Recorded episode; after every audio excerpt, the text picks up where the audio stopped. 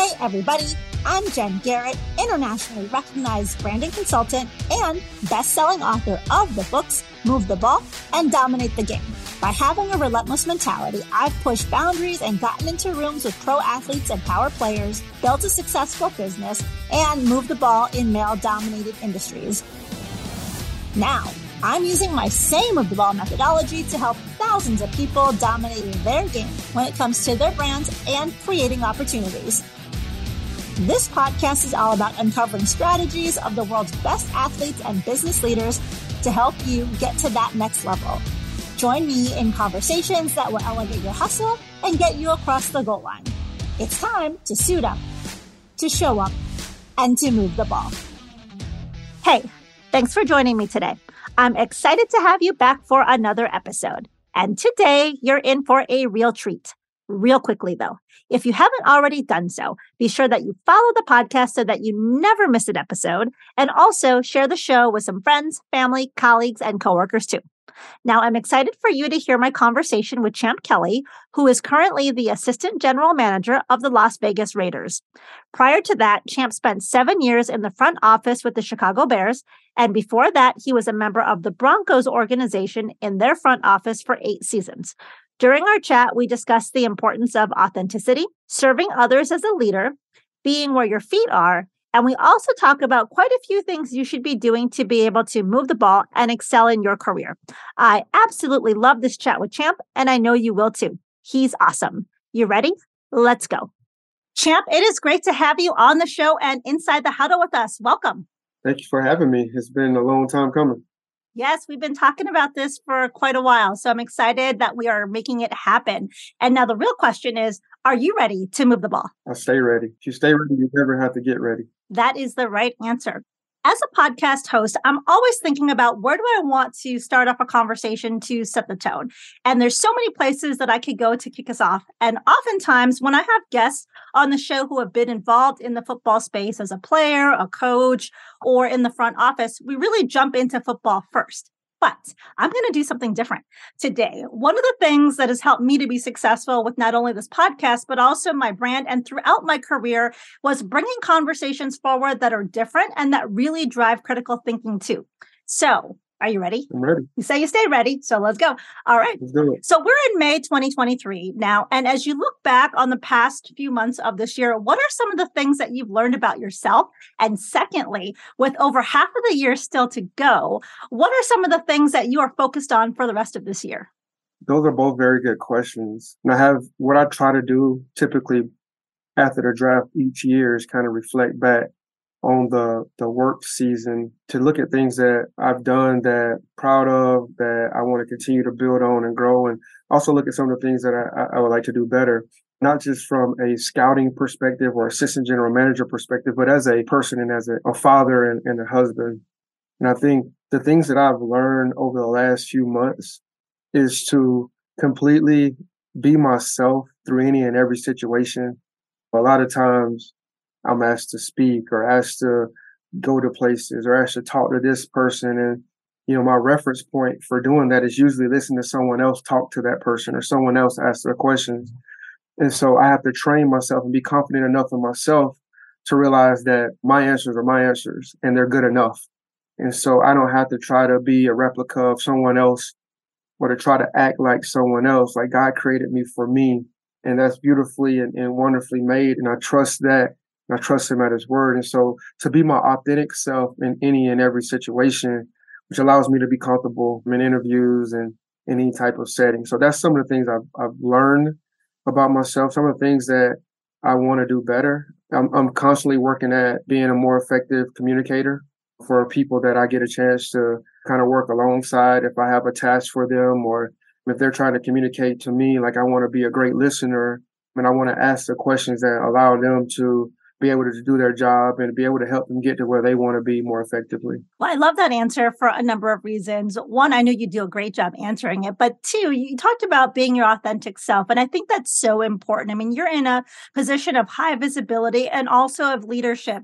And it's very important to connect with your audience, connect with the people that work alongside you. And when you are not afraid to be your authentic self and who you are, it's going to allow you to connect with people on a genuine level, on a human level. And that's so important in today's day and age when they talk about being a servant leader as well. The other thing that you mentioned is that being a good listener. This is something that so many people miss. They're listening oftentimes just so they can respond versus listening to understand what the other person is saying and where they're coming from. So I really like that answer. Now, on the show, I'm really intent about giving people actionable tips on how to make things happen, how to really not just move the ball, but also to dominate the game in whatever field they're in. And so when you look at it, you're very busy, you've got a lot of things going on. It's very important to manage your time effectively. As you know, I released last year my latest book called Dominate the Game how life changes when you show up. And in that book, I talk about this concept called managing the game clock.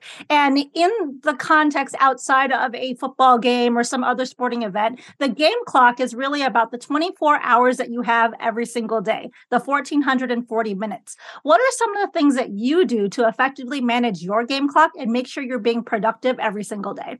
Mine is pretty simple. I come to obviously the, the work hours that you have in those 24 hours are significant. And that's why you're talking to me right now. For me, I am faith driven. So I believe in the word. So I come to work every day to thank God for the abilities that he's gifted me with. So when I come to work, it is game day for me. The decisions that I make are fourth and one every single day, every decision. And so when I leave work every day, my goal is to make God smile because I've used the gifts in which He's He's blessed me with. However much time that takes, it, is what it is. And what I've learned over, especially the course of my kids' life, time is my most valuable asset. And it's not what I leave for my kids; it's what I leave in my kids. That's the most important thing for me. So I'm not going to miss the practices. I'm not going to miss the game. Like they are my priorities. I love my job. I'm good at scouting. I love the Raiders. I'm going to give everything that I have when I'm here, but my kids and, and my family, they're first for me. And I live that. I love that. And you're married, you have three beautiful children. How do you balance, as you can imagine, I mean, being an assistant GM with an NFL team is a demanding job. So, how do you balance that family and that work and integrate it all together? Well, I, I think, first of all, you can't just say it. Like you have to really live it and you have to make that decision prior to an event happening. Like for me, I've decided a long time ago that my family was going to be first. And so it's no different. Let me give you an example. Like a few years back, I said, you know, this entire year, this is when I was in Chicago, I said, this entire year, I'm going to wake up and run every morning. I don't care what the weather is. I don't care how late I'm up the night before. I'm going to wake up and run every morning. And I made that decision, let's call it January the 1st. And I ran every morning that year. Now, there were times when I woke up and it's 10 degrees or zero degrees outside and I didn't want to go. But the decision was made prior to me waking up. So it's easier to commit to it when you've established it eh, a long time ago. So for me, when I said that my family was first, I established that way before getting into this profession. So regardless of what we have, like there's some sacrifices that have to be made. Obviously, this job is demanding, but if I'm choosing between my family or my job, my family is going to win every time. You know, my wife has sacrificed so much for us to be able to have the success that we've had in this profession. It's important. I have three little girls, 11, 9, and 6. And it's important for me to be there for them, to show them that I love them and not just through like words or buying them this. I show them that I love them because I'm there for them. When they have the game, when they have the softball game and they lose on the car ride home, we have the conversation about what went well, what went wrong. And, and that's important for them, but it's also important for me as, as a parent. I didn't always have that growing up and I committed to being that for my kids. And you made me think of something too. I mean, there are times where we can't physically be there because of job demands and you have to travel for something. But for the time that you are able to physically be at home, it's about being fully present and being actively engaged. And I, I heard this a long, long time ago, early in my career. And somebody said, your kids would rather have you be there for a handful of events, but be fully engaged versus having you there every single practice, sitting on the sideline on your, at the time, Blackberry, you know, just disengaged and checked out. And so it's really about for the times that you can be there to be fully engaged, be fully present, and be active versus just going through the motions or checking the box. They're not interested in that. I agree. Like your, your presence is the present. And, and so we can talk about it all, all we want to, but if you're not there, then you're not showing them that they are a priority. If they don't feel like they're a priority, then it's hard for them to understand why you do what you do. Right. And as you know, on this show, I have a lot of pro athletes come on. A common theme that they talk about is being where your feet are. That's a very, very common phrase in football. And you have to apply that same mentality and approach to everything that you're doing. So when it comes to family or your job, you're being in the moment, engaged, and being where those feet are versus trying to multitask and only being half there. It's about being fully present each and every day for your family, for work, and integrating it all together. Now, you and I have something in common and that we didn't start our careers, our corporate careers were in very different directions than sports. So you have an undergrad in computer science. I have two engineering degree undergrads and you have an MBA like I, and you started off your corporate career working at IBM. And then you made the switch and have spent the bulk of your career in the front office with the Broncos, the Bears, and now you're with the Raiders. Tell us about how you transitioned. Like, why were you interested in computer science? Science to begin with, and then talk to us about the transition into sports. First of all, I like that lightweight flex on her. She said, you know, I got my couple degrees in engineering. that was clean. I respect that. um, no, I'm from a I'm from a very small kind of rural town in North Florida. And so when I was growing up, most of the people that I saw who had the nice cars, who had a lot of money, they were involved in illegal type activities, you know, drugs or something of that nature. I remember riding to a gas station one day and I was probably 12 years old or something on a bike. And I saw this guy with a nice car, dressed pretty nice. And he wasn't a drug dealer. He looked different than some of these other guys that I'd seen. You know, I stopped the guy, asked the guy like kind of what, what he did. And he told me that he was a computer programmer. I asked him where he worked at and he worked at IBM. And so for me, it was one of the first times that I'd seen someone kind of professional carry himself a little bit different and it made me aspire to do something similar. And so I didn't exactly know why, other than to have some stability, to have some money, and do it the right way. But from that point on, my goal was to kind of be, was to kind of major in computer science and ultimately work at IBM. And so I set forth a plan, kind of do that, and was able to attain my undergrad degree, University of Kentucky, three and a half years. I ended up getting my master's degree from there as well while I was working at IBM. And just a segue or, or trying to transition for that a little bit, I think that goes to the importance of modeling. Like modeling is the best form of of teaching. And so to have that model for me allowed me to have that goal in mind, which allowed me to know that I could reach it. And so you fast forward, I'm actually working at IBM, but I got asked to come and help coach a high school football team by a baseball player at the University of Kentucky. He got the AD job there.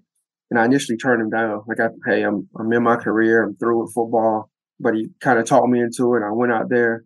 It was this 1A Christian school, bunch of rich kids. Uh, they didn't win a lot of football games initially, but I fell in love with them and they allowed me to continue my love for football. Um, and so I found myself at work I'll be in the middle of programming and now I'm drawing plays up, trying to figure out how we're going to beat some small school in Kentucky. And my girlfriend at the time, who's not my wife, we were like, we want to chase this. Let's do it at the highest level. So we transitioned from the computer world to trying to get into the football world. And how was that journey? I mean, you started off, you got your NFLPA contract certification to be an agent before you ended up going to work with the Broncos. Walk us through that journey. As you know, being in the business of football is tough, it's cutthroat. Being an agent is difficult too, especially when you're starting off. Walk us through what that was like. You probably don't have enough time for me to go over the pivots and transitions of my life during that time. When you're in your early to mid 20s, you really feel like life has passed you by when I was growing up, my only thought was, hey, I was going to play pro football. I was going to finish with that, be super rich, come back and help support my high school. that was kind of what was in my brain. And then you, you know, you get this degree, going through computer science. I was playing arena ball at that and IBM had a big layoff. And what IBM typically does when they lay you off in a certain area is they relocate you to another, call it branch of IBM. And I had interviews on Wall Street, did well. There was a service cell job there. I knew at that point I wanted to work in football. So I talked to the owner of my indoor football team and asked him if there was a job that came available in our football program, I wanted to work it. I knew that's what I wanted to do.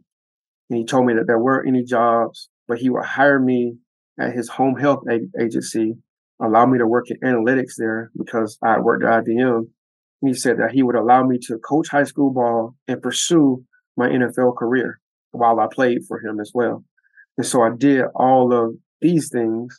And every year, as I was pursuing NFL career, I would meet two or three different people in the space and they would try to mentor me and give me some thoughts and ideas of how I can break into the profession. Well, these connections, some other guys in Kentucky found out I had those connections and they wanted to start a NFL sports agency. So they contacted me because of my connections in the league and the fact that I, I finished playing. So we started a, a sports agency. But the day that my loan got approved was the day that I got hired on as a area scout for the Denver Broncos. And I'm speaking now, and that seems like a short period on the time frame, but that was like four years of sending letters and resumes to NFL teams, getting rejected and not having an opportunity. So it was a adventurous few years, but it was an awesome few years because it taught me resiliency. I made a lot of connections during that time and learned a lot about myself. And I think that was invaluable. Now, you ended up spending many seasons, eight seasons with the Denver Broncos, and then you went to the Bears for a number of years. And now, again, you're with the Raiders. And when you look at your career, I get so many people that reach out talking to me about how they want to go into the sports industry because it's a lot of work to be in sports. And I don't think people understand how tough it is to really build a career there, but it seems so exciting. So, everybody, there's this allure to it. And so, uh, when you look at your journey, I mean, there's been a lot of work, but you've had to do things to differentiate and separate yourself so that you can continue to advance and excel and be in the position that you're at today. What are some of the challenges that you had to face? And then, secondly, what advice would you give to some people about if they're looking at this industry as a career, how can they uh, position themselves to do well? As far as the challenges, like, again, I'm from the city where I'm from is the population of less than 500 people so there are not a lot of folks where I'm from in the football space. So as far as in the collegiate or NFL area. So that's one of the barriers. I went to school at the University of Kentucky and we didn't have a lot of coaches from the University of Kentucky that went on to be coaches in the NFL. That was another issue.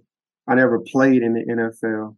I don't have a uncle or dad that played in the NFL. So I didn't have anybody to call on to give me an initial opportunity or to take a flyer on me. So there were obvious barriers. The fact that I was already working in IT when I initially started trying to get in, a lot of teams wouldn't give me an internship because they were asked, like, why would you turn down making what you're making in IBM in the software world to come on and ultimately work for free to do football, even though I would tell them that that's what I wanted to do.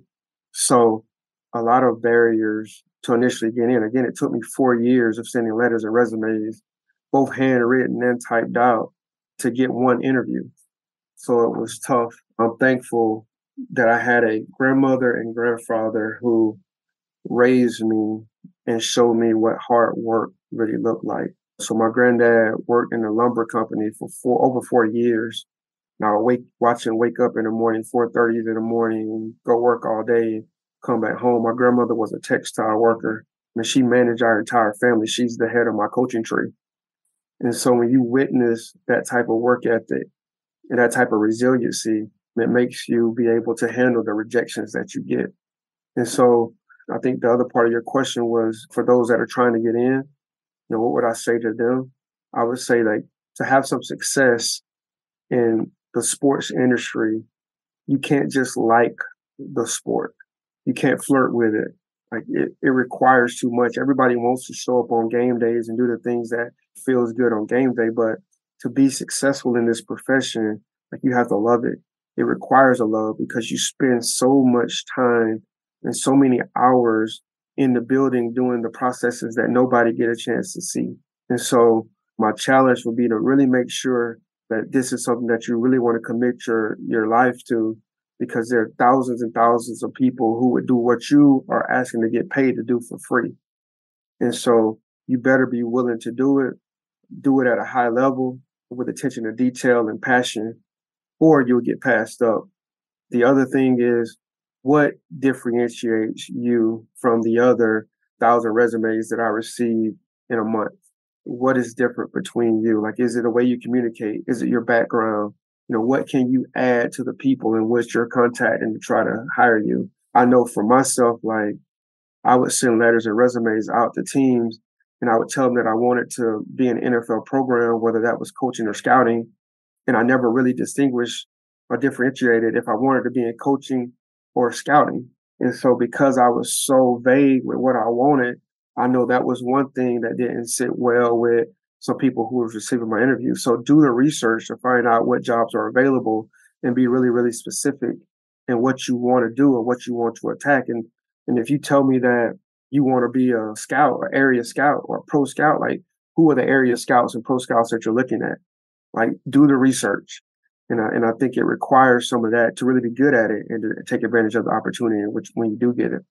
You bring up some great points. A couple things come to mind. One thing that I work with a lot of corporate professionals on how they can continue to navigate and advance their career. And it's really about differentiating yourself in terms of the value that you bring and also in conversation. And so doing the work, as you mentioned, doing the research is important so that you can show how you would plug into and be a fit for the organization. So I think that's important, but also looking at how do you set yourself apart from all the other 1,000 people that are applying for the job. Know the value value that you can bring to the table and how it fits the needs of the organization. The way you do that is by doing your research. So I think that's a very important point. Now, I've been doing this season a few different solo episodes where I've been giving people tips on how to navigate and advance their career. I recently did a two part series where I talked about things that I did. For those that know my background, I was in Fortune 50 companies in senior leadership in my 20s. So I did a series on things that I did while I was in my 20s to really navigate up the corporate ladder at an accelerated rate.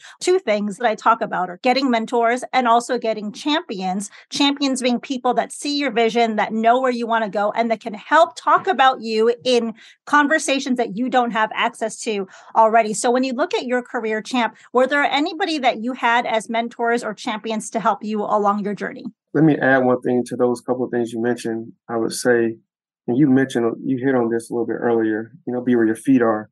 I think you blossom where you're planted. Whenever you get in or wherever you're at, I think the main thing you have to do is really, really focus on being the best at the task required of that job. And if you become, you know, so good at that job, then ultimately people are going to look at you for the next job. And your your mindset has to always think a level up. So if you're a scouting intern, you know, maybe you're thinking as a pro scout or an area scout. When you're an area scout, you're thinking as a director. When you're a director, and, and if you can train yourself to think a level above as you're planning in the role that you're in, then you have an opportunity to advance. Some impactful people in my life. Again, I mentioned earlier about my grandmother and grandfather. I used to always answer this question and try to give you all these freaking people that I work for and all these high end coaches and, and scouts. And there have been so many tremendous people that have blessed me in my time in football, but I'd be remiss if I didn't mention my grandmother and grandfather. Like that's the base. Like that's where it started. And apart from them, probably somewhere else doing something not associated with this league. When I was in college ball, I mentioned some people that I learned a tremendous amount from. I came to Kentucky and I was playing defensive back my first couple of years, and then I moved to receiver. I thought about transferring but eh, in those days, you know, the transfer a little bit different than it is nowadays. One of the coaches that I spoke with that kind of told me about staying there was a guy by the name of Tony Franklin. Coach Franklin is a realist and told me, Hey, champ, I don't think you should move. You're going to move over to offense. You'll have an opportunity to play. You won't get a ton of balls, but you're extremely smart. You'll learn a lot about football and I do what I can to get you the ball. So I respect him in the way that he operates. I do believe that he would champion for me in any situation. He tried to hire me once he went to Troy as a coach, but the timing didn't work out. When I look in the NFL, I would probably say guys like Mike Shanahan, who gave me my initial job with the Broncos, he alongside a guy by the name of Jim Goodman. Like those two men gave me an opportunity when other teams didn't. They saw something in me, and I really, really appreciate them. When I have some hard questions about things that are going on in the league right now, I'll still call Coach Shanahan and ask his opinion on how he would handle certain situations. You can see like his influence across the league. He's not in it right now, but the Shanahan tree is so strong across the league, and there's a reason why. Like he's pace setter for this league, and probably doesn't get as much attention as he should. So he's one. Obviously, the way Josh McDaniels and David Ziegler during my time in Denver, I, I ran across Josh the first time. I think he's one of the most brilliant minds that I've been around in football. It's a privilege for me to get a chance to work with him again and just excited to see what we're going to be able to do here in Las Vegas. But I think Josh knows and appreciates me as a person and respects me as a man. And we have real conversations. And I, I think he hired somebody who he knows is not going to be a yes man. and so I think when you're smart enough to realize you need people to tell you the truth, I think that's when you can get better and improve. Probably the guy that was probably my biggest champion was a guy by the name of John Fox. And I love I love Coach Fox. I love his family. Kept me in in Denver when he came there. Recommended me to Chicago. You know, when he got on there, but someone who understands it's a lot of, like the racial dynamics that go on in this league. Someone who will keep it real, who keeps it light, who's a culture builder, and so really respect the way that he handled himself as a head coach. But to those people who you tell, find your champion, find your people who will speak up for you. What I would say more so than that is to be your authentic self, and those people will find you.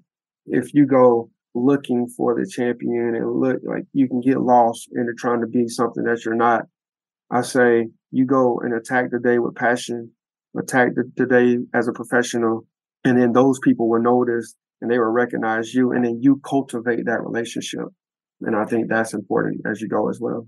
For sure. There's a couple things that you had mentioned in the show. You talked about Mike Shanahan, and a few seasons ago on the show, I had Byron Chamberlain on, and he talked about Coach Shanahan. And one of the things that Coach Shanahan said was, whatever we do, we're going to do first class. And I think it's important to adopt that first class mentality because, to your point about you've got to perform, you've got to be elite at your current job. It's not about just thinking about, oh, I want to get to the next level. You have got to knock it out of the park in whatever it is you're doing. Now, something I talk about is owning your role. And really, it's not just about knocking it out of the park, but also looking at how can you do other things in addition to the normal scope of responsibility that's going to help gain you the experiences that you need to have so that you can be in a position to move on to that next opportunity. And so it's very important to be thinking about, A, I've got to perform but B, how do I craft this role to get me all the experiences that I need to have? And whatever you do, you got to do it for first class. You got to show up, you got to be where your feet are, and you've got to just show up every day like it's game day and you've got to make things happen. And when you do that, the opportunities will come. The other two things I wanted to share was on an episode last season, I talked about this PIE model, which stands for performance image exposure. It's not just about performing, it's about the brand that you want to put out there. So that's tied to your authenticity. You want to be authentic in that brand, but also also who knows about you. So you want to make sure that you're being visible in the organization or in the industry that you're in so that those opportunities can come to you.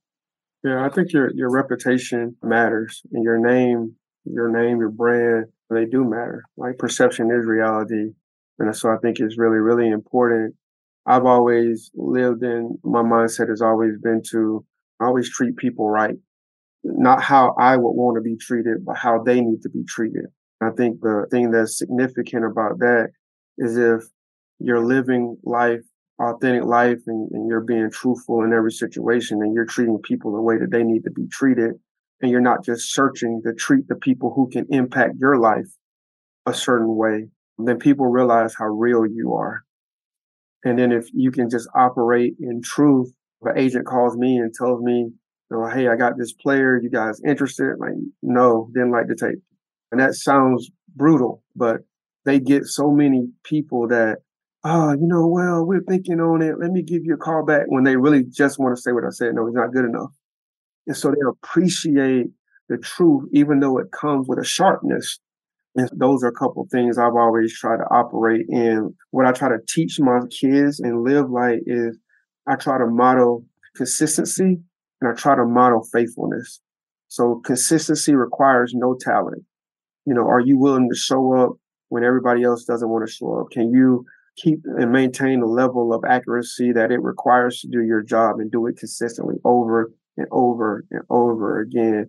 And then faithfulness is just believing in something beyond you, like whether that's the God that you believe in or keeping the team first, like your work level, your work consistency is going to impact and affect like all those uh, around you. And if you're operating well for the team, then the people in the team are going to notice. And who cares if nobody else notices? As long as your peers notice that you're riding for them, that you're working for them, I can go to sleep very, very well knowing that I'm treating people right and doing it for my people that are my coworkers. The rest of it, hey, if it happens, it happens. If it doesn't, Lord, I thank you for an opportunity to provide purpose in my life. I love it. I want to be jumping up and down, but I can't do that. But uh, it's great. And so, what I want to do now, Champ, is we're going to take a quick break. And when we come back, we're going to have some fun questions as part of my two minute drill. We'll be right back. Hey, have you moved the ball in your own life today? If you're working toward your dream job, a new personal record, or a bigger salary, you need a plan to consistently make progress. That's why I wrote Move the Ball and Dominate the Game. These books are packed with strategy and easy to implement tips on gaining clarity of your goals, developing your own personalized playbook for success, pushing your boundaries of comfortability, and really elevating and dominating. Go to www.dominateandmove.com and enter code DOMINATE2023 for a 20% discount on the bundle and all books are signed copies as well. Now, let's get back to the show. All right, champ, we are back and we're going to have some fun. Are you ready? Let's do it.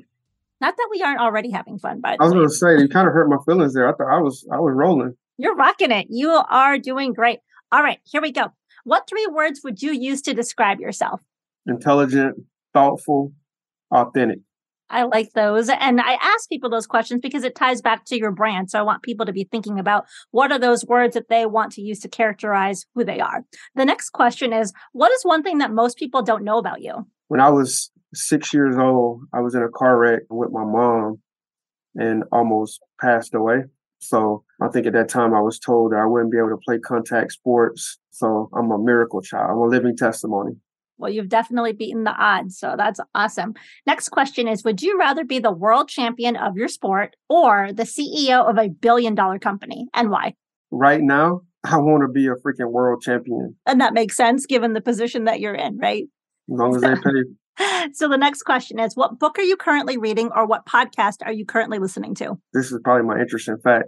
I typically listen to a sermon every morning as I'm walking into our building. So some of my favorite pastors are T.D. Jakes, Keion Henderson, Dharius Daniels, Damian Thompson.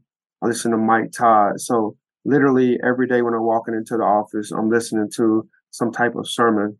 As far as books that I'm reading right now, I'm reading a book called Compton Street Kings, and it's dealing with uh, some gang stuff in LA around the Notorious B.I.G. Tupac situation. If you could have any song played at all of your public appearances, what would that one song be? It would be Juicy by Notorious B.I.G. because it was all a dream. What would your next career move be if you were guaranteed to succeed? It would probably be a nonprofit to benefit at risk youth who have a passion for sport. Oh, I like that. Next question is you have 24 hours and a private plane that will take you anywhere. Where are you going? The first stop will probably be Hamilton, Florida, which is where I'm from. I truly love the people of my community. They're resilient. They help raise me. I would go to Kentucky and pick up some friends, and they would, we would probably end up in probably Hawaii or Jamaica, somewhere like that for for a get together. Nice. And the bonus question is M and M's, plain or peanut? I like my M and m from Eight Mile. All right. I got I got your joke. I got your joke. Took me a second.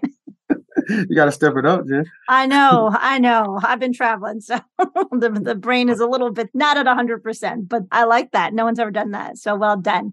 Now, you mentioned if you could have a next career move that was guaranteed to succeed, you would have a nonprofit for at risk children. You and your wife have been very active in the community have a nonprofit called Heart Power. Talk to us about what are some of the things. I love that because I always say that moving the ball is not just about what you do, but it's about how you serve others and make an impact. So tell us a little bit more about that. Yeah, I'll add that. Like, are you truly blessed if you are not a blessing? Mm. Right? So that would be my question. What I was, me my wife and I, we started a nonprofit Heart Power in 2010, and we've hosted several events. But one of the things we have done since that time was host a nonprofit football camp called Champ Camps. And it's not Champs Camp. So it's not my camp. It's the, it's character, heart, attitude, motivation, and pride.